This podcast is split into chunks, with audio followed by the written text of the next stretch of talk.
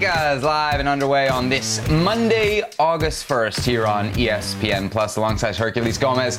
I'm Sebastian Salazar. Herc, are you a little bit red over there? Uh, you're, you're showing the signs of your vacation, of your well earned vacation. I'm not going to lie, I'm very, very happy to have you back. Welcome home.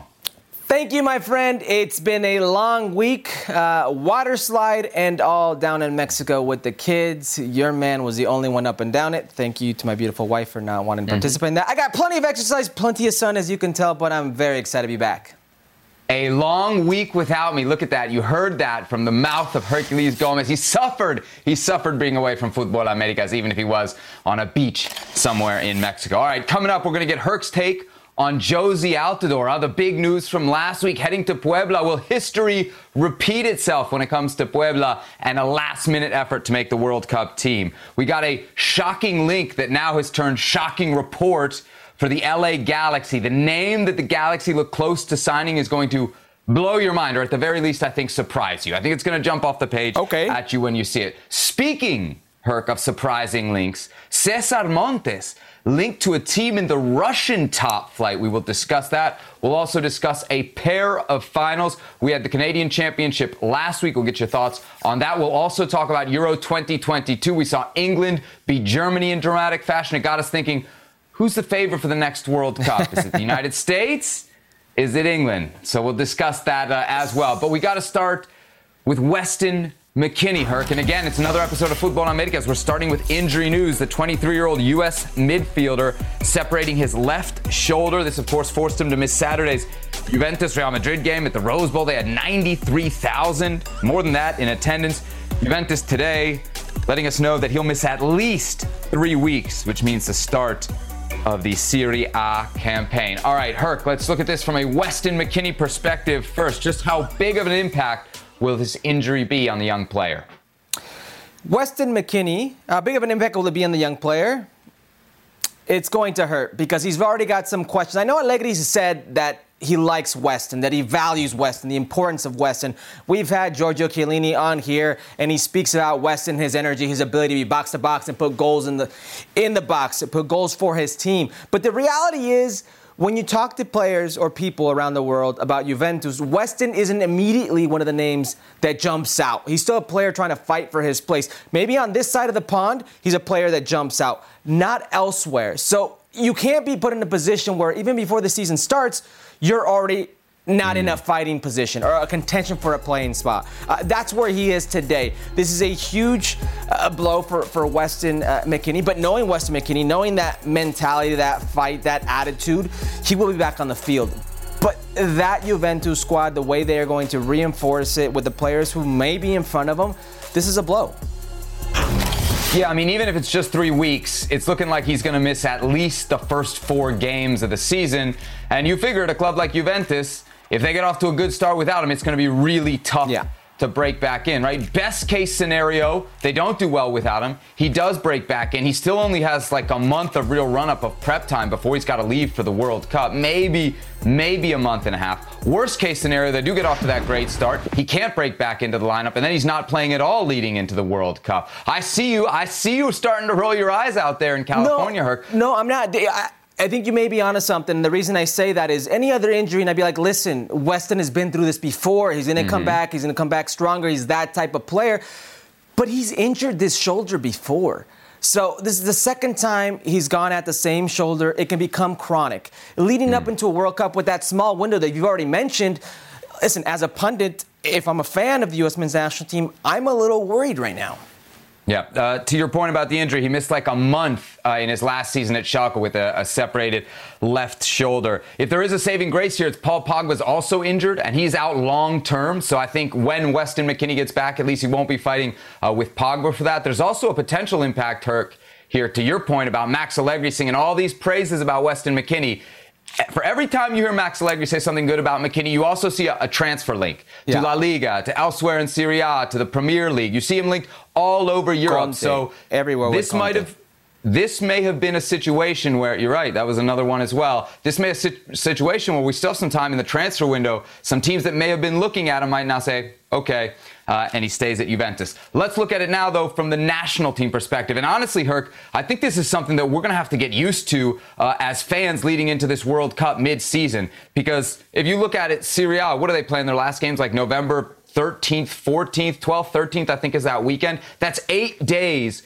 before U.S. Wales. So we're going to be watching the injury reports literally every single week up until the World Cup. So let's go worst case scenario. If somebody is going to get hurt, who do you think is the most irreplaceable player in the U.S. pool? It's Weston McKennie. Weston McKennie is the most impactful player in this mm. U.S. men's national team pool, and it's not even close.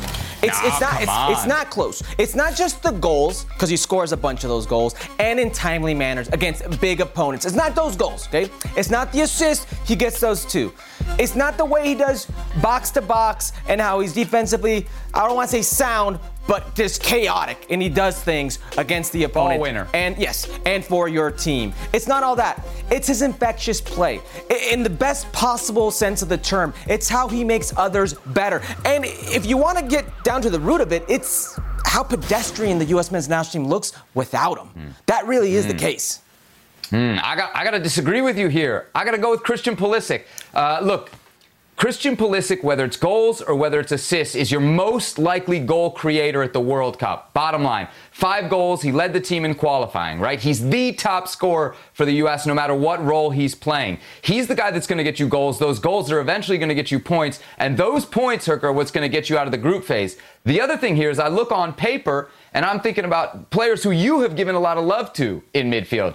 Luca de la Torre, Yunus mm-hmm. Musah. You seem to love the idea of Brendan Aaronson in midfield. Do you not now trust those guys to get the job done without McKennie? I just don't think there's anybody like McKennie. You mentioned Yunus and, and Luca, not two guys that are very good in between the boxes, but not necessarily come up on the score sheet or, or do, mm. or maybe the direct pass to uh, be contributed to the goal. They're, they're the play before that, you know, which are very good players, but Weston is just so many different variables uh, and layers of danger. I mean, you're talking about a guy who can come in as a third runner, a guy who goes uh, from a deep line position into the box and crashes in, a guy who on set pieces is so valuable. And you mentioned Christian Pulisic, the leading goal scorer in World Cup qualifying. He scored three of those in one game. I mean, when you talk about big games, finals, games against your big opponents, Weston always shows up. He just happens to be that guy.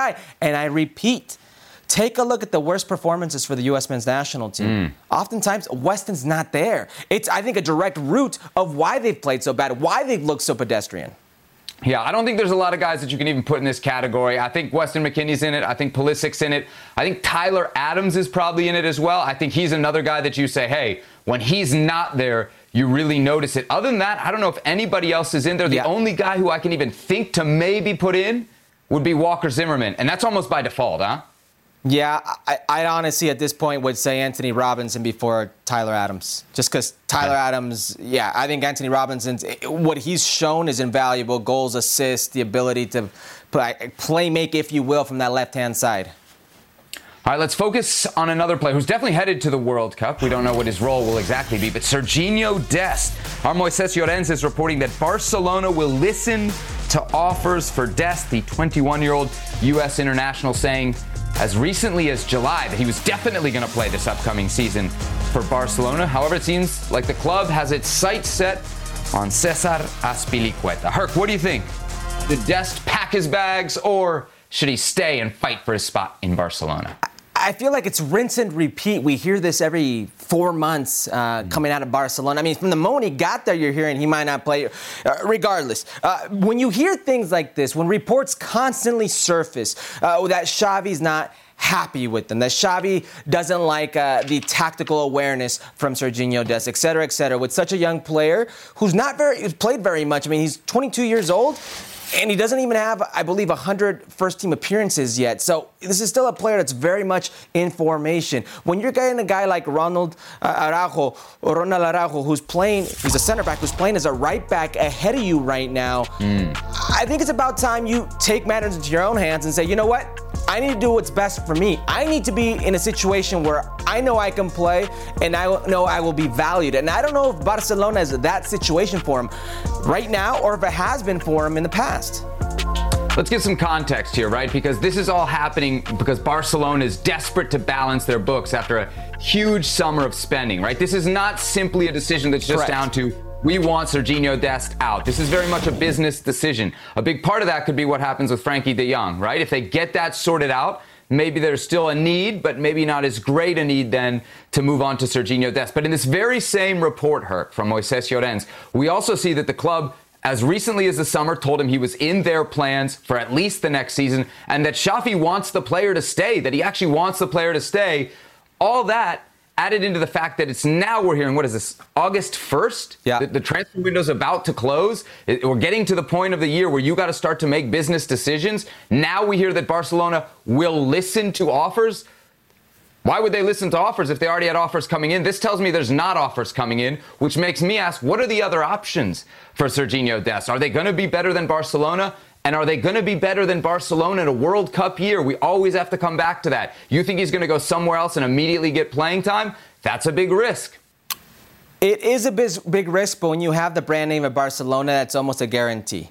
Uh, if you leave Barcelona, you're going to go somewhere and it may be a better situation, maybe a lower level for you, but it'll be a better situation playing wise. The reality is, he's not quite fit in at Barcelona, not since Ronald Koeman left. He was labeled a Koeman guy. Koeman brought him there, and as soon as Koeman left, we said it on this show, he was going to be labeled a Koeman guy, and this has been the case. Now, for every bad report we've heard of Xavi wants him out. We've also heard Xavi values him. The reality is, if he did value him, he wouldn't have a center back playing right back right now.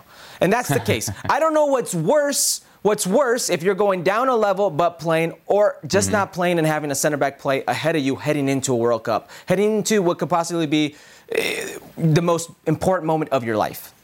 You say go down a level, but I feel like everywhere we've seen him linked, it's Chelsea, Bayern Munich. It, it's true. hardly would be down a level Well, I'm just place. saying because this Barcelona right now looks like a level up from the Barcelona we've seen. All right, speaking of leveling up, how about Gaga Slonina? The young goalie for the Chicago Fire is finally getting his deal done to move to Chelsea eventually. Not quite yet. He'll finish out the MLS season in Chicago and join Chelsea on January 1st. That, according to Fabrizio Romano, for a reported fee of $10 million could rise as high as $15 million. That according to the Athletics. Slonina, of course, committed to play for the U.S. earlier this year. So, Herc, with that in mind, and given this move, could actually be the third U.S. goalie at this winter's World Cup in Qatar? Okay, let's just call a spade a spade really quick, okay? Mm-hmm. Mm-hmm. Quickly. If it's based on merit today, he would not be the third goalkeeper in the World Cup, in this November's World Cup. That's a reality. He's 18 years old, okay? And for as high as his ceiling is, at the Major League Soccer level, with the Chicago Fire, there have been plenty of games this season, plenty of points this season that he's directly been involved in dropping. Okay? Mistakes that young players will make, but a very important position. So if it's based on merit today, that's probably not the case. Okay? He mm. probably won't Think go. about the future. Oh, what about I'm the glad you mentioned that. He's only 18 years old, but I'm thinking about the future. Okay, and you've got a goalkeeper in Zach Steffen who's 27 years old, Matt Turner who's 28 years old, Ethan Horvath, who's 27 years old. I mean, they're going to be 31, 32 next World Cup. Not exactly ready to hang them up if you're a goalkeeper. We're seeing goalkeepers today play way longer, way, way more than other players uh, in general when it comes to, to footy. What he does have going for him, and when I will say future is, is his ceiling. Because goalkeepers who sign at big clubs, well, you've already seen Tim Howard at Manchester United when it comes to U.S. men's national team setup. You've seen now uh, Zach Steffen at City. You've seen now Matt Turner at Arsenal. That doesn't guarantee you that you will be that goalkeeper in that huge elite setup. But the ceiling is so exciting for Gaga that a team like Chelsea would pay 15 million, upwards of 15 million dollars for an 18-year-old that they believe that much in him. That entices a coach like Greg Berhalter, or would entice a coach like Greg Berhalter to think down the road. Like, how good can he be? How high mm-hmm. is that ceiling actually? So, if a player like the third goalkeeper probably will never play in a World Cup. Why not bring him on? Why not afford him that possibility, that experience, and see what that fruit can bear? I am with that. Yeah, and Greg Berhalter has, has told us, you know, he's, he's interested in 2026. So, I mean, he's also thinking ahead to the future when he talks about how young this team is. Look, here's the thing with Slonina.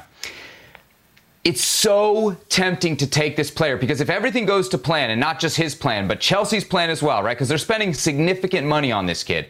By the time 2026 rolls around, he's going to be 22 years old, right? And he's going to be the number one or number two for Chelsea. And whatever you want to say about Zach Steffen, Matt Turner, Ethan Horvath being 27, 28 right now, those guys have had their opportunity, Herc, to lock down the number one job, and they haven't.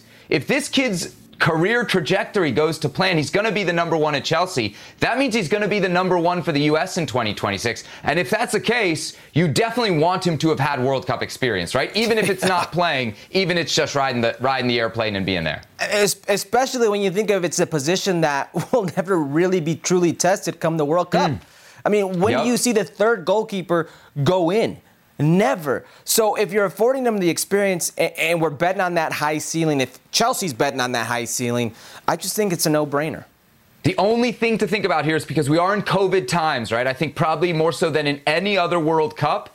In this World Cup, the third goalie is actually more likely to be in play just because of COVID. We just finished up Euro 2022. Players were, were getting, dropping out of the tournament like flies. So there you go, just Seb. Saying. There you go. Not just saying. Seb, Seb to the rescue, everybody. Yeah. Thank Such you. a good time. Thank you very much. You're a, you're a Finally, Herculez. Finally, Herculez. Been waiting to get your take on this one for weeks. Well, days, weeks, because we might have known that it was kind of a in Look the at works. That Jozy beautiful Altidore shield. is going on loan from Puebla. Or to Puebla from the New England Revolution. The 32-year-old starting just uh, four times in league play so far this season for the Revs. Scored just once. That was back in March. Uh, Herc, you know Puebla and you know Jozy. Is Puebla then the spot for Mr. Altidore to relaunch his career? I could think of fewer spots that make more sense mm. for a guy like Jozy Altidore, honestly. Uh, it's a great setup, beautiful city, uh, competitive football, a place where there's going to really be no pressure on Jozy. Now, let me explain. No pressure on Jozy. Nobody expects anything of Jozy Altidore today. Not at Puebla, not at what, he's shown us. Nobody's going to expect anything of Jozy Altidore today. But because of that platform, Mm-hmm. If Jozy Altidore in that system with Nicolas Larcamon and the way Puebla plays can actually get on the field, stay on the field, be healthy, and score goals, do you know how enticing that would be for a lot of different people, Greg Berhalter mm-hmm. especially? I mean, this is a guy that on planet Earth, only two more people can presume to have more U.S. men's national team goals than him. Okay? Landon Donovan, Clint Dempsey. Nobody else. Nobody else. And there's been a gray area of like three years with the national team where he's not played. And he's still, I would have said, somewhat in distance of reaching those two guys. Very good product when he's healthy. Sorry, I thought you were going to finish that. I'm looking here at the other options for Puebla. Aristeguieta, Barragan. I mean, these are these are basically like Liga MX's journeymen, right? Jozy can beat those guys out. Aristeguieta was in the actually Philly uh, Union. Um, he's a Venezuelan, yes, journeyman. He's been around. Uh, same thing with Barragan. Now, I want you to concentrate. I want you to concentrate. Excuse me, uh, on these numbers. Okay, look at 2020, 2021, and 2022. Look at the number of minutes. I want you to concentrate on that. We've not seen a healthy Jozy Altidore, mm-hmm. and that's really been the story with Jozy Altidore uh, when it comes to these last years.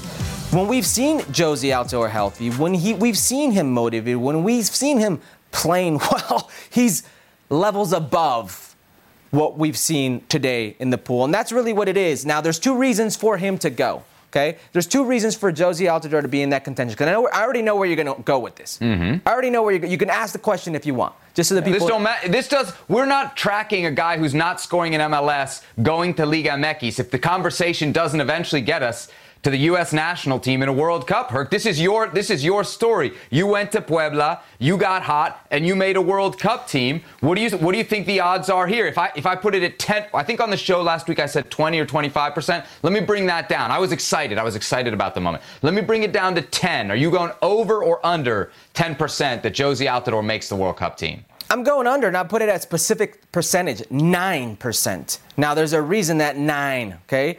Nine because nobody's betting on Jozy Altidore. Jozy Altidore is betting on himself. That's why mm-hmm. he's doing this move. Jozy can tell you he doesn't care about the World Cup. He's not thinking about the national team. You know who is thinking about the national team, who is thinking about the World Cup, and still values Jozy Altidore? Greg Berhalter, and he said it so mm. on this show. Greg Berhalter said he's a Hall of Famer, and nobody, no nine on this team right now has the abilities of Jozy Altidore at his peak. I still believe that Jozy Altidore in his head believes he can get back to that peak. In a place like Puebla, if you score goals, you can get back there. It will give you the platform to get back there. Now, the pool isn't very good at the moment. Okay? Mm-hmm. And even the guy who's scoring goals doesn't happen to be on Berhalter's radar. We're talking about Jordan Pefok. He doesn't happen to be on that radar. So, he's got that going for himself. The one thing he doesn't have going for himself are, well, he's a scapegoat amongst fans. Okay? He's the poster child, along with Michael Bradley, of what is the World Cup failure in 2018 for a lot of fans. Uh, some pundits, um, and that stench has not gone away. That, for whatever reason, unjustly, I feel, have labeled him and Michael Bradley the faces of that failure, and that won't go away. But you know what cures things? Goals. Goals mm. cure things. If nobody's scoring goals and Jozy Altidore is scoring goals, and listen, you, you said that's my story. You saw Jozy Altidore's miserable numbers there. My numbers were worse. You got mm. hot. I didn't have the equity Jozy Altidore has. Okay, not today with the U.S. men's national team. I was nowhere near the picture. Jozy Altidore has equity. Jozy Altidore has the faith of the U.S. men's national team coach. I don't know. Something tells me this move happened. Greg Berhalter picked up the phone. So you're telling me there's a chance. All right, let's uh, keep the theme of U.S. number nines going. Let's run it back. Hashtag USMNT style. Jordan Pefok, the aforementioned, scoring a golazo today for Union Berlin in the German Cup against Chemnitzer FC. Her. What's the name of that team? Chemnitzer? Uh, Chemnitzer FC. Oh, that's a good goal, by the way. It's what he does. It's what he does. He scores goals. I don't know why Berhalter doesn't value him that much because Berhalter mentioned other nines. He didn't mention Pefok, but he keeps banging them in. Union Berlin uh, winning in extra time there to advance in the Pokal, which of course you can see on ESPN Plus. Brendan Aaronson with two assists, including this beauty and a friendly for Leeds. Herc. That is just a sick, disgusting, filthy ball. Look at outside the foot between two players at center back. Like, why even? I'm insulted he stuck the foot out. now, first you're insulted at the goalies, then you're insulted at the center backs. Uh, Leeds winning 6 2 here over Serie B's Cagliari, recently uh, sent down from Serie A. Good game there for Brendan Aaronson, who continues to impress here in the preseason for Leeds. Not preseason, the Cup in Germany, Joe Scally starts and scores for Gladbach, who won 9 1 Sunday over Oberachern. How'd I do on that pronunciation? Good. Uh, Joe Scally, all right, young, young, 19 years old. I'm going to give it to him because of goal, but goalie, goalkeeper, what are we doing? Oh my goodness. What in the name of MLS After Dark was that? Ulysses Llanez, playing in Austria's second division, scored his first goal of the season here for St. Pölten. Yeah, he's still, I guess, Wolfer's property. I- am rooting for Yuli. Uh, good kid, good player. Second division Austria is not where I want to see him, but goals like that are going to see him move on up. On loan from Wolfsburg, the Galaxy Academy product. How about in Belgium? Sam Vine starts and gets the game-winning assist as Royal Antwerp won 1-0. Dude, my man's 23 years old, not out of the picture yet. Let me tell you why he's not out of the picture yet. Because there is no left back depth. It's Antonee mm. Robinson, Serginho Dest, and like a plethora of who? Who? Who? Who? All right, we got more European football available for you this weekend on ABC as well as ESPN Plus and ESPN Deportes Dortmund against Leverkusen as we kick off the Bundesliga season. Will we see Gio Reyna? Uh, he was back in preseason over the weekend. Could be. Hi, it's Mike Greenberg letting you know ESPN Bet is ready to take you through all the biggest sports moments this spring. The official sportsbook of ESPN has exclusive offers and markets from Scott Van Pelt, Stephen A. Smith, and me, plus many more. From the playoff intensity to finally getting out to the ballpark, there's no better time for sports fans. Sign up today. New users get a bet reset up to $1,000 in bonus bets if your first bet doesn't win. Download ESPN Bet today. What a play! Must be 21 plus and present in select states. Gambling problem? Call 1 800 GAMBLER. Terms and conditions apply. See app for details. We all know breakfast is an important part of your day, but sometimes when you're traveling for business, you end up staying at a hotel that doesn't offer any. You know what happens? You grab a cup of coffee and skip the meal entirely. We've all been there. But if you book a room at La Quinta by Wyndham, you can enjoy their free Bright Side breakfast featuring delicious baked goods, fruit, eggs, yogurt, and waffles. And really, who doesn't want to start their day with a fresh hot waffle? Tonight, La Quinta, tomorrow, you shine. Book direct at lq.com. Major League Soccer now, the good, the bad, and the ugly. We always start on a positive here on Futbol Americas. Gonzalo Higuain, El Pipita's heating up, Herc. Higuain with a first half hat trick in the 4-4 draw against FC Cincinnati on Saturday. He now has five goals in his last four games. Herc, is Higuain finally, at long last, going to live up to his designated player tag? You know what? I actually think he's lived up for the most part when he's been on the field, when he's been healthy. The Oh. numbers have. Well, listen to this. He's only played 800. What is- Look, well, you want to listen? He's only played 805 minutes. He's already got seven goals and only eight starts. Like, he's a player that's proven throughout his career that he just needs to be on the field and needs to have opportunities. That wasn't really what Inter Miami was about early on this season and, and last season. So I, I don't really fault him for the troubles of the past. What I will say is, I think is it Phil or, Phil or Gary? It's Phil Neville, right? Apologies. Phil Neville and, and co. Uh, down in South Beach have realized very quickly that you need to bring in a certain type of player that can weather the elements, literally, uh, uh, of Major League Soccer, of how aggressive, how physical it can be, and demanding, and also the Miami heat and humidity. And I think slowly but surely, Pipita, he's getting there. But if you're expecting him to come in and put up like Carlos Vela type numbers in I'm expecting him to keep up this pace. If you're going to live up to DP status and the $5.1 million he's on, then five goals in the last four games for the rest of the season and drag this team to the playoffs from 11th place. That's what I'm talking about. You think he's capable of that? Well, they went to the playoffs with the worst version, so I don't see why not. This is listen. Major League Soccer playoffs are very forgiving. I mean, think hmm. about that. They were in the playoffs in that playoff game, in play-in game, excuse me, with Nashville. Do you remember that? And mm-hmm. that, that mm-hmm. wasn't a great version of Inter Miami. What I'm telling you is, this is a guy that doesn't miss many chances. Like we don't go doing highlights of him just missing chance after chance. Just give him chances. Okay, all right. Herc believes in Pipita. He says Gonzalo Higuain Except will with the World lead Inter. Miami And to Copa the American playoffs. Finals. Let's move from the good to the bad. Orlando City, who led for 82 minutes on Sunday against DC United, only to concede twice Herc in second half stoppage time and end up losing the game 2 to 1. Heck of a storyline for Wayne Rooney's DC United managerial debut. Herc, what do you think? Is this a fluke or is this the first evidence of what they're calling El Efecto Rooney? El efecto Rooney. Uh, equipo que debuta técnico gana. A team that's going to mm-hmm. debut a coach. Especially DC United. especially DC United. But you said something very important that you underestimated his effect on the rest. You said when he was a player, mm-hmm. you didn't realize how much better he would make those around him. That Rooney effect, that emotion. I think we're seeing it, Seb. Yeah, I think it's a pretty safe bet that we're seeing it in the first game. I don't know that I think this is gonna this is gonna last. I should remind people DC United is still in last place. Okay, and anybody who watched this game would definitely say that it felt a little bit lucky, especially the first half.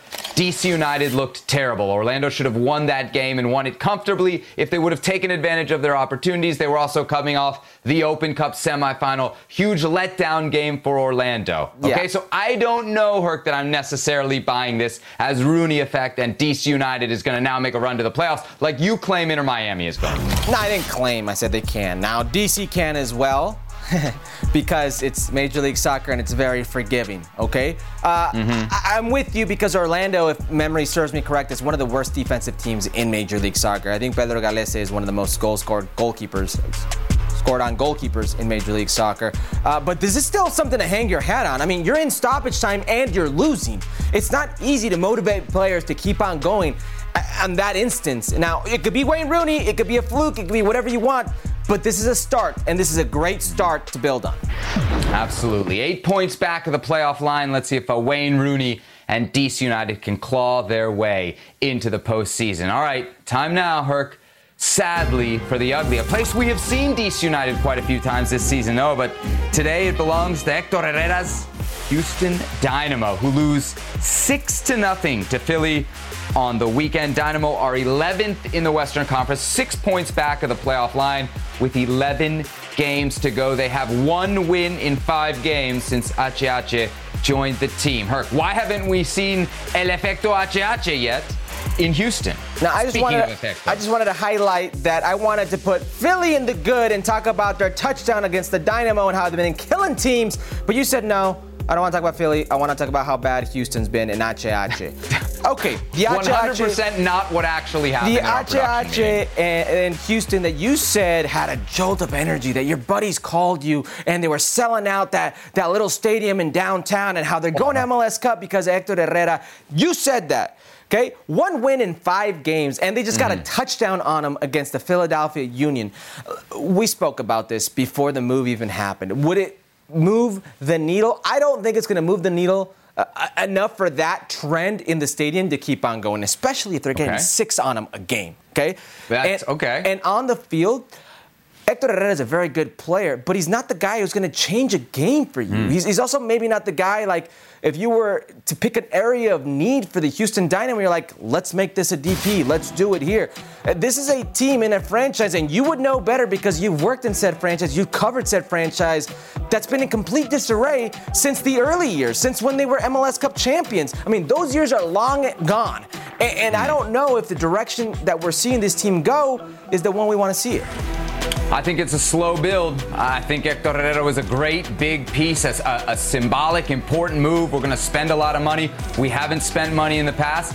At least for the first game, it sold out the stadium. The second game that was at home, I'll give you credit. It wasn't a sellout. It wasn't a sellout down there in Houston. Uh, I do think, or I did think that he'd have a much bigger impact. There is still time left in the season, but uh, it's a worry for Ache Let's give at least a little bit of love to the Philadelphia Union here. We'll, we'll do that Please, since I you were tried. so upset you, about you it. didn't want to, so. This is not this is not the first team they've blown out. I have to remember the seven, the touchdown and the extra point that they put on DC United. Uh, they've been hanging some numbers on people, and right now, with what's happened in New York City, for me, they're the team to beat in the East, huh? It's Philly now.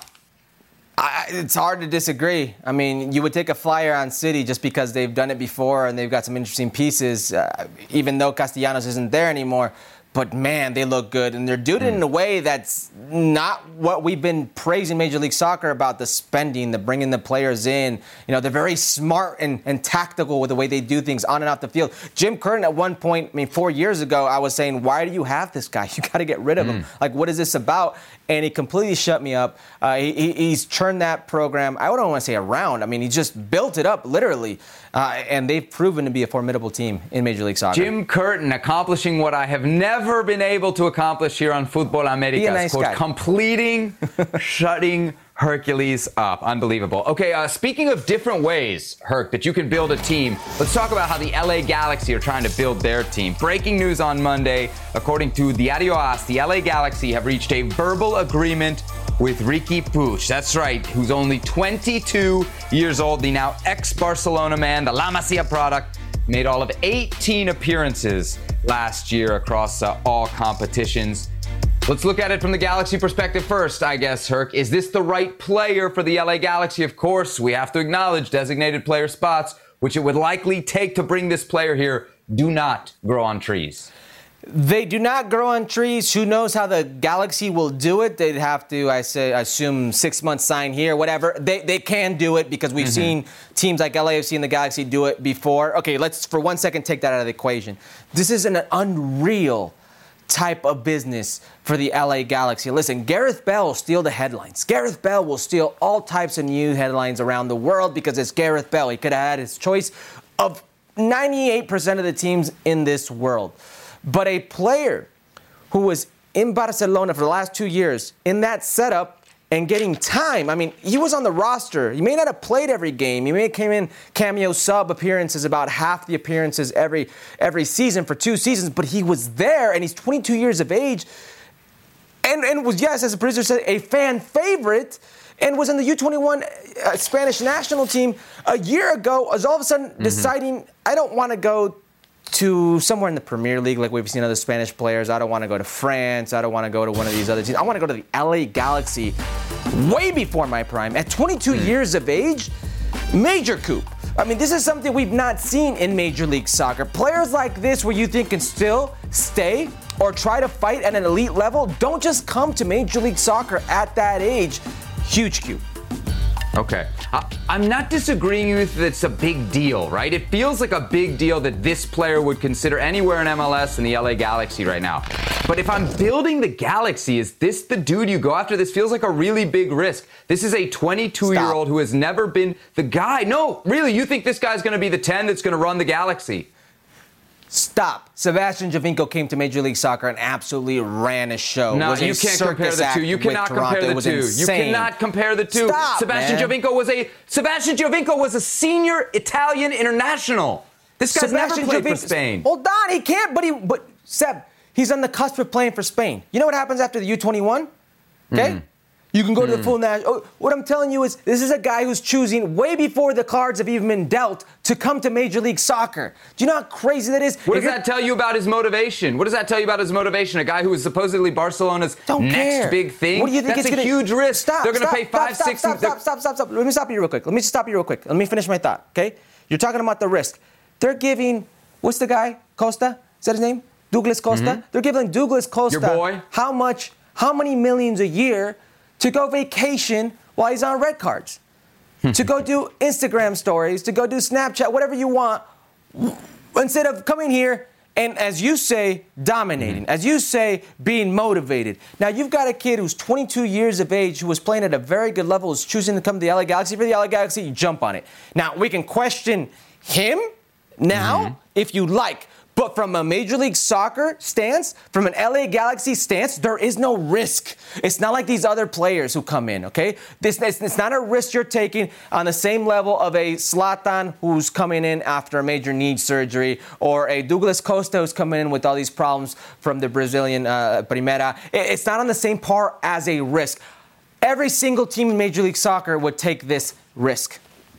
Okay, then give me the player's perspective, right? Put yourself in his shoes. You're 22 That's years old. You're La, Mas- La Masia favorite. You're, you're the guy who is going to be the next big thing at Barcelona. Surely, even if the options weren't Barcelona, there were more competitive options, a higher level of play than Major League Soccer and the LA Galaxy. What's your reaction then to seeing this player take this decision, if indeed it is what he's going to do?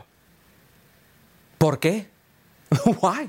I mean, seriously, you you could you could maybe not top three four teams in any league, but certainly there to mid-table in any league they would take a flyer on Riqui Puig. I, I would have to assume they would take a. I mean, Seb. You're, you're so overvaluing the Barcelona tag right now. You're so overvaluing the oh. Barcelona tag. Oh, Ooh, wow. Ooh, shot at Barcelona. No, I'm it's not. I'm just telling you. You're saying because this guy played 15 games last year that he could walk into any top I'm three or four saying team in any he would walk into any team. I'm saying he would have suitors, Seb. I'm saying his Mm-hmm. only options wouldn't be Major League Soccer. You're saying that. Okay, all right. We'll decide what you said and what I said on another edition of Futbol Americas. On Saturday, we have Major League Soccer on ABC. Not the LA Galaxy, but a good game nonetheless. Atlanta United against Herc's beloved Seattle Sounders. Coverage on ABC, ESPN Deportes, and streaming live on the app as well. And it starts at 3 p.m. Eastern Time on Saturday. This podcast is proud to be supported by Jets Pizza, the number one pick in Detroit style pizza. Why? It's simple. Jets is better. With the thickest, crispiest, cheesiest Detroit style pizza in the country, there's no competition. Right now, get $5 off any eight corner pizza with code 8SAVE. That's the number eight, S A V E. Go to jetspizza.com to learn more and find a location near you. Again, try Jet's signature eight corner pizza and get $5 off with code 8SAVE. That's the number eight, S A V E. Jet's Pizza. Better because it has to be. With Kizik Hands Free Shoes, motion sounds something like this. Kizik helps you experience the magic of motion. With over 200 patents and easy on, easy off technology, you'll never have to touch your shoes again. There are hundreds of styles and colors, plus a squish like nothing you've ever felt. For a limited time, get a free pair of socks with your first order at kizik.com/socks. All right, speaking of Liga MX, Club America, the struggles, uh, the struggles continue. The latest setback was on Sunday. It actually wasn't like the, the worst game early on for America. Memo Ochoa making a big save. Memo America under the massive. gun, but uh, Leon would eventually break through. Yeah, he's just been massive. I mean, maybe lucky there, but not lucky here. This is a ridiculous just hit, crack, near post. Memo Ochoa can't do anything about it. That was a counterattack set up by Joel Campbell. Late on in the first half, America close to an equalizer. Still, even later in the first half, there it is. The 1 1 at Las Aguilas. For a moment, for a moment, we're level. Yeah, I mean, it's a good crack, good little goal. But then uh, this happens. Then this happens, he says. 1 1 in the 66th. And there it is, America falling behind yet again. It's good ball behind yet again, and then you thought you had it here. Woo! Zendejas has to finish that. He couldn't. And then I thought this was, I don't know, you tell me, I thought foul right here. I don't know. Could have been. Could have been. Henry Martin, huh? Getting all the goals of late. Deep into stoppage time. I mean, deep. America at first gets away with a penalty, then we go to VAR. And Angel Mena steps up. Leon, 3 to 2 winners in dramatic fashion. All right, Herc. So, uh, as we mentioned, the struggles there continuing for America. Which of the following statements for you is more accurate to explain Las Aguilas? I'm sorry. Las Aguilas struggles. I will ignore the, uh, the, the lower third graphic there. He is, he is. Uh, the new signings haven't produced. the roster is overrated. There are too many games on the schedule, or the head coach, Tano Ortiz, and his lack of experience. Too many games on the schedule. Okay. Oh, look at you. Yeah, well, your boy actually mentioned this before, I think right after week one. I said, hold up, this is going to happen. I actually said something that rang true and is true today. I said, Tano Ortiz won himself the coaching job in seven games. He may very well lose the coaching job in about seven games. And that's where we are today. They've played, okay, in this last month, eight games. That's every three days, a game, okay? They've gotten this next month, eight games. They only won one game, by the way, and that was a last second goal by Richard Sanchez against Toluca, an undermanned Toluca, which was mm, questionable, if you will. Uh, but next month, it's going to be the same scenario. Let me just read out five of those teams they will play this coming month, okay? You've got LAFC, okay? You have Pumas, Pachuca, Cruz Azul, and Tigres, five of the eight teams. This can get very ugly. Now, it's this schedule because you don't have a roster big enough. You don't have two per line. And even if you did have, or you think you have two per line, or you say we got reinforcements, they've not been exactly hitting it on cylinders. So when you add all this to this crazy congested schedule that nobody else has in Liga MX, mm-hmm. of course they're going to be struggling. And of course, Tano Ortiz's head is on the chopping block. Well, look, if I were to know any Americanistas around these parts, and you know that I don't, I would love, Herc, I would love to grasp onto the excuses, the pretextos that you're providing here. Because of course, especially when they give up a goal deep into stoppage time on a penalty that let's let's both acknowledge was stupid. Was it just a dumb play in the box? There's no way you're getting away with that. It is easy to say, okay, this team is too tired, they're making mistakes. But I'm sorry, because I was the one who now has egg on my face because I said that this team was not only going to contend for the Liga MX title, I thought, Turk, that this team could win it. And I thought that based on two acquisitions in principle Cabecita and Nestor Araujo. Nestor Araujo's been starting every game, and they're shipping goals left, right, and center. Okay, there's two against Xolos, there's three against Rayados, there's three here against Leon. Cabecita, what? Where are the goals? The only person that's been motivated by Cabecita's arrival is Henry Martin. He's scoring everywhere against the best clubs in the world, mm. and this weekend against Leon. Oh, okay, you're gonna hate. You're gonna hate. No, no, I'm just But saying- Cabecita right, for me has right. not gotten it done. You're those right. are the two guys that I thought would come in and make an immediate impact, and those are the two guys who, as of yet, have not played to the level. Why I'm not panicked is they've only been here about a month and a half. Yeah, so why- I can't really panic. but you should panic a little because the schedule's going to get worse. Okay, they're going to play more games, and these reinforcements haven't been exactly doing well. And the guys who you thought would do well, Zendejas, Diego Valdez, uh, eh, what's his name? Um, Fidalgo. Fidalgo, you know, uh, Aquino, they've not exactly been tearing it up either. So, yeah, they could play a good string of what, 40 minutes versus Real Madrid or Man City against their reserves, and then people get excited. But then you come to Liga MX and Xolos is wap- mopping the floor with you. It's Leon, it's these other teams. Uh, This isn't the America we're accustomed to seeing. And things are going to get worse because Hmm. it's America. And when it's America, you're under a microscope. And when you're under that microscope, you can't not win. You can't not Hmm. produce. And if you don't produce at Club America, you're gone. Yep, and that's what you're saying about Tano Ortiz, basically, right? The only defense I would say is what happened last time. Terrible start, and he was the guy to turn around. So if anybody has the formula, if anybody has at least that experience, it's Tano Ortiz with this group. You're telling me terrible start. They fire the coach. New guy comes in and turns it around. No, I didn't say that. I didn't say that. I said Tano Ortiz was responsible for the turnout. Hopefully, he can be responsible for this turnaround uh, as well. One spot up from America. In the table, we find Chivas, who, even though they haven't won yet this season, are still above Las Águilas. Chivas forced to settle for a 0 0 draw against 10 man Pachuca on Saturday. Herc, more disappointment for Chivas. Yeah, it's not just that. It's the way the games are going, right? Because certain situations against certain teams lend themselves for them to take advantage of it. You're going to see a red card coming up. There it is. Okay? You have to take advantage of these type of opportunities. You're playing against one of the best teams in Liga MX, and you don't. We see time after time the inability to score goals. You're going to see a penalty coming up right here, Seb, and you're going to. This is the opportunity you have to take advantage of. Okay? If you are Chivas, and it's only because Briseño- Alexis Vega, yeah, and it's only Briseño's like, I swear, I swear it's a penalty. So they check it, and look, your best player, the guy you want in that moment, Oh. misses. I don't know what to say. And then you get calls that go your way. I mean, things line up defensively and they don't line up offensively for you. I don't know what to say anymore. Watch this. This has to be called. It's not. So Chivas maybe getting a, a little bit of help there, Chivar, or the lack of it uh, coming through as uh, Chivas escape with a point. Herc, we've kind of run out of people to blame, reasons to give for Chivas struggles. So let's go to the very, very top. Is Amaury Vergara, the owner, Chivas' actual biggest problem? No. No. Uh, Let's take a step back really quickly, okay? What's the owner supposed to do? He's supposed to fund the team, right?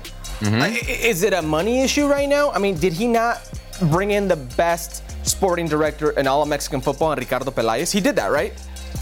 Yeah, okay. And he gave Ricardo Pelaez carte blanche, like literally in the first one, they spent over $40 million. And then they brought in uh, Cardoso, the, the, the coach, and then they brought in Tomas Boy, may he rest in peace. And then they brought in Victor Manuel Bucetich, one of the winningest coaches in Mexican football. It's time after time, it's all these things that they're doing. And then, and then the owner decides, not out of the goodness of his own heart because he thinks it's going to help the team, he decides, let me give a guy who scored five goals in a season three times what he's making right now so he doesn't leave because the situation is that bad. It's on these players, and when I mean these players, I mean the talent level of the Mexican player in Chivas. They're in a different market. Now, when I say they're in a different market, you have to realize the best Mexican players don't play at Chivas, okay? Best Mexican players, quite frankly, don't play in Liga MX. They're abroad. And those Mexican players who are playing abroad, they're not in the orbit, in or around a realistic situation of coming to Chivas. Carlos Vela's not going to go to Chivas. Uh, Chicharito's not going to go to Chivas. Chucky Lozano's not going to Chivas. Tecatito Corona's not going to Chivas. Diego Lainez isn't going to Chivas. There are whatever player is out there that you would say is top level Mexican player, that's not going to go to Chivas. So you have to do what you can to retain the players that you think are of that level, like Alexis Vega. It's it is what it is, man. It's the market for them. So if you're going to change something big, if we're going to talk about changing something big like the owner, then the only other options that you can really compare to have to be equally large. The only other thing I can think of that is Chivas' problem here is the policy. The policy of only using however they want to define Mexican players that week. If you could change one thing for Chivas to make them successful immediately and in the long term, would you change the owner or would you change the policy? I would change a policy, but not their policy. I would change Liga MX's policy with the foreigner rule. I will reduce the number of hmm. foreigners in Liga MX to only five, and I would do a system like the Premier League does, where they have to be foreigners of a certain talent level, percentage of national team games played, and so forth. And I think then Chivas can get away and maintain what some hmm. would still say is a very xenophobic practice going forward.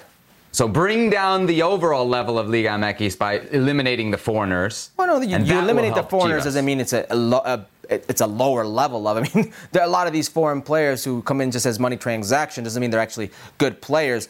Uh, what happens when you bring in these type of players is you limit the Mexican pool. Doesn't mean you limit the quality of players. You're just limiting the Mexican pool. So you mentioned America's busy schedule. We should also note Chivas has a very busy schedule coming up as well. Part of that is the league's Cup Showcase coming up on Wednesday in Los Angeles. It's Chivas against the Galaxy, LAFC against America. Those games are on ESPN from SoFi Stadium. And how about this? Football Americas will be running the pre, half, and post game shows. Do you believe it?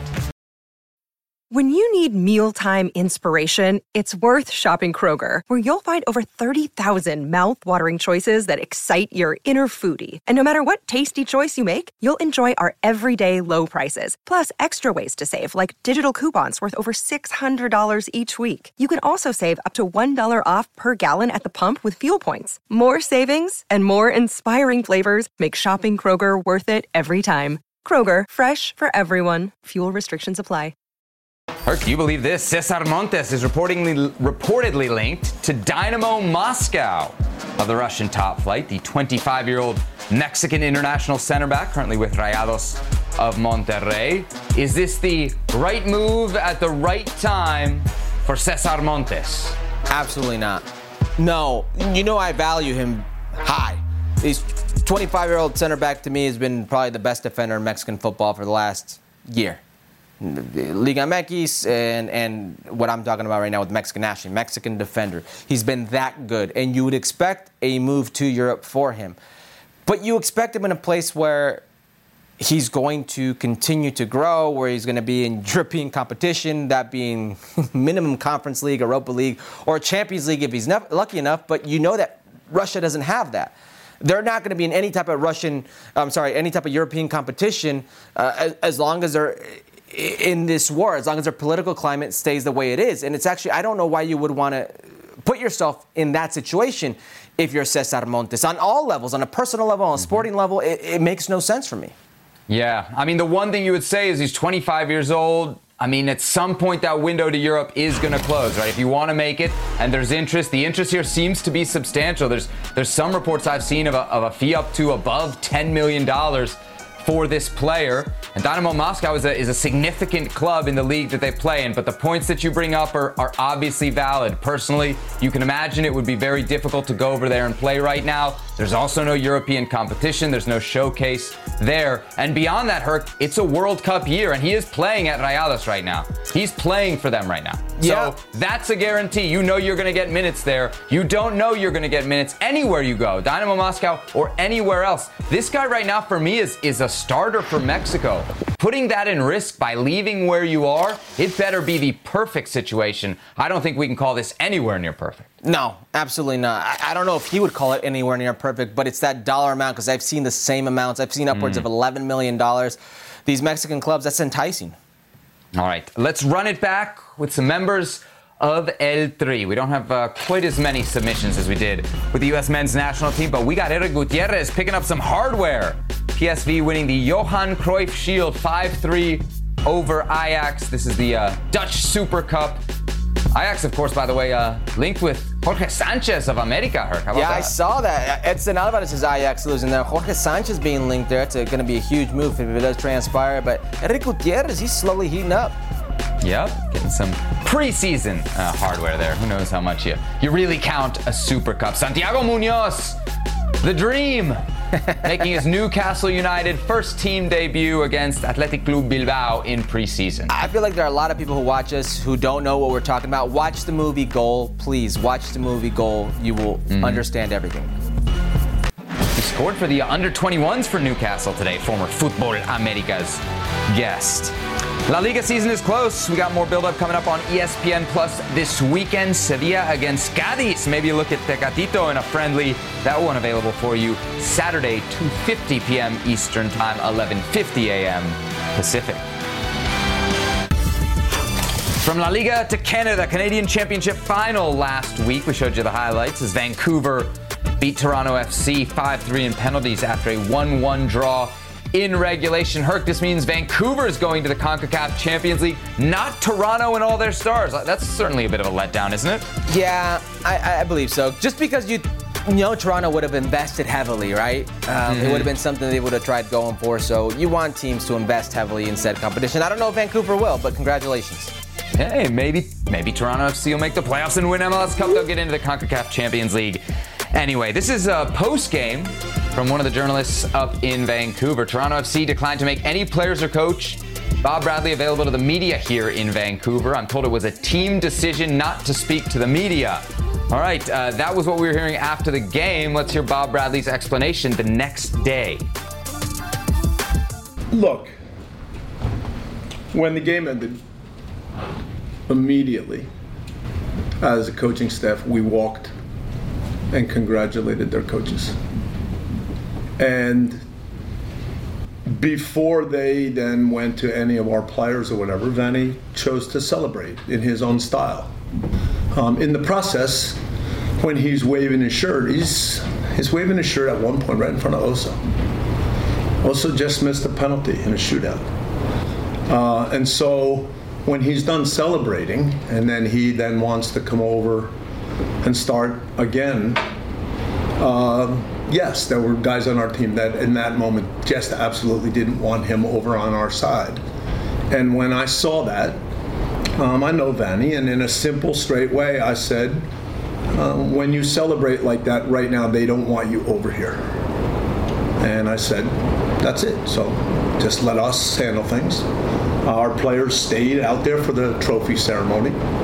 Uh, and then we went in the way we would always do it. So um, he twisted his words when he made it seem like uh, guys didn't want to shake hands because they were mad at the loss. I'm sure, disappointed for sure, but he didn't take any personal responsibility, and so everyone can celebrate any way they want. There's no, there's no discussion of that. But if before you come over to shake hands, you're waving, you take your shirt off and you're waving it right in front of guys on our team. Um, yeah, look, missing a, losing a shootout, missing a penalty in that moment, those are things that stick with you. And look, after, after I shook their hands and said congratulations, the first guy I looked for was Oso, because I understand in that moment uh, the feeling. So yeah, that's that's simple. When I spoke to Vanni at that second stage, uh, there was no yelling. I just said, no, look, right now these guys don't want you around. Come on, leave. So pretty easy. Herc, is this a full circle moment on Futbol Americas? Are we telling Bob Bradley to get lost? No, no, I'm not telling Bob Bradley to get lost there. Now, there may be a little context we need to give of why I guess Toronto FC what the video has to do with Toronto FC not going to the press conference, right? I did a little digging. There seems to be some confusion about Canadian soccer and them asking Toronto FC to be part of the press conference. Apparently, they only asked the Vancouver Whitecaps to be part of it. I don't know. There's confusion, okay? If you, you can read two different stories online, so I, I don't know. What I see here, though, I can't tell Bob Bradley to get lost here because I don't know any coach that would be okay with a rival coach taking his shirt off like that. Mm-hmm. like it's Lollapalooza going dancing around in front of your team when they just lost in, in, a shootout, an emotional shootout in front of their players. So I could understand. And by the way, that's as calm as a Bob Bradley mm-hmm. explanation of something like that as I've ever seen. Uh, you and I have seen Bob uh, not so not so cheery, not so calm in that type of scenario. I don't think I would have been okay with. It. I think the get lost should have been on Vanni on this one. And listen, I understand okay. you're excited, you're happy, you're emotional because your team won, but you're the head coach. There, there should be a, a level above that. Okay. All right. You got to face the music, though. And if, if the Canadian FA or whoever up there is in charge of the Canadian Championship is genuinely not asking the losing team to speak, they should shut down the event. They don't know what they're doing. They don't know how to get media attention. They just should shut it down. If that's really, truly the policy, Eric, if that's what you're telling me, otherwise, because Bob Bradley's been around this game a long time, so has everybody else at Toronto FC. You know after a game you're supposed to talk, win, lose, or draw. Yeah. And if you don't talk, you look like a sore loser. Yeah. So I agree with I you. I mean, but that's if, what it looks like. That's there, there seems like. to be some like he says, she said between beat writers. Mm-hmm. I don't know. I don't know how we could blame Bob on this one. I know you want to. okay, wanted let's to. Bring, one of our one of our friends from Canada. We'll have to bring them down and get the full explanation on what's going on there. We just we just let the losing team not talk to the media. Come on. I know everybody's friendly up in Canada, but please, that's that's one step too far. All right. Speaking of finals, Herc, uh, what about Euro 20? 22. This was, of course, all over ESPN airwaves all month, and we got really the dream final. England versus Germany, packed house at Wembley. Incredible moment uh, for England to come back, get the lead, then Germany eventually uh, equalize. And of course, uh, in extra time, Chloe Kelly with the game winning goal. Sensational scenes there as the Lionesses get the job done. The first major trophy ever for the England women. Of course, it was a great tournament that got us thinking about next summer and another great tournament, the World Cup of 2023. So, Herc, who do you think will be the favorite to win the next Women's World Cup? England, the reigning European champions, or the reigning World Cup champions, the U.S. women's national team? Let me just say, what a ridiculous final. The goals scored were, were insane. Uh, Chloe Kelly. Brandi Chastain throwback with the celebration, uh-huh. which is which is uh, very cool to see. Uh, it's not the U.S. It's not the U.S. women's national team. Now I, I know what many purists will say. We're the defending champs, guy. Like, mm-hmm. come on. We just won the W, guy. Come on. I understand all these things, but it seems like the rest of the world has been not slowly catching up, quickly catching up. And, and, it seems like the U.S. women's national team is in a ge- generational shift. And we've had more doubts about this program now than ever. I could not think of a time where there were more doubts about their dominance or more doubts about them going forward and how young these players are. If you're asking me to take the field, I will take the mm. field. When it comes specifically to England, they just won the Euros, and they did so in a way of beating Spain in the quarters, Sweden in the semis, and Germany in the final. I don't feel comfortable in saying I have the U.S. women's national team favored over these girls, over Ooh. these ladies. I repeat, generational shift. Everybody else is catching up quickly. Mm. It's the first time in this program's history where I see question marks. Okay. I see a U.S. women's national team that is very motivated. What do we see the the quotes coming out of Monterrey from Grant Wahl, who spoke to Alex Morgan, who took note of even something as minor as the ESPN FC 50 best players in the world and the lack of the Americans that were on it. The U.S. is the defending champions. They beat England in the last World Cup. It's very easy to be a prisoner of the moment and see this English team and think that they are the favorites over the U.S. But Herc, I got to say it until the U.S. loses in a World Cup after the last two, for me, they are going to be the favorites. For me, now the bookmakers will definitely make England the favorite because you know the bookmakers get most of their action out of England. So color me surprised if I'm, if I'm not all that shocked. When England is at the end of the day the favorite over the U.S. For your boy, I'm putting my money on the U.S. Against England, the field is another question. The field is a big ask. But against England, for me, still U.S first. All right, what, what do we got coming up uh, this weekend? Oh, yes, a smooth transition to Real Betis against Real Zaragoza on Wednesday. Uh, that 12:55 p.m. Eastern Time, 9:55 in the morning. Another friendly available for you on ESPN Plus. All right, Herc, that about does it for this edition of the show. A couple reminders, though. On Thursday's edition of Futbol Americas, we're going to have Pellegrino Matarazzo of Stuttgart. Remember, dramatically yes. keeping them up in the Bundesliga last season. The New Jersey native will give us some of his time. Uh, and of course, the big news, Herc, on Wednesday, we are leaving the streaming space and venturing into the linear world. We will be on ESPN starting at 8 p.m. Eastern time for the Leagues Cup showcase. It's Chivas LA Galaxy, America LAFC. We got the pregame, we got the halftime, we got the second pregame. All Four plus hours of your boys. Americas. That's right. Yes. So much excitement. Almost as much as Herc when he got his Sacramento Republic uniform. Large. Still waiting for mine, Roro. They don't I'm make it that small. Mine.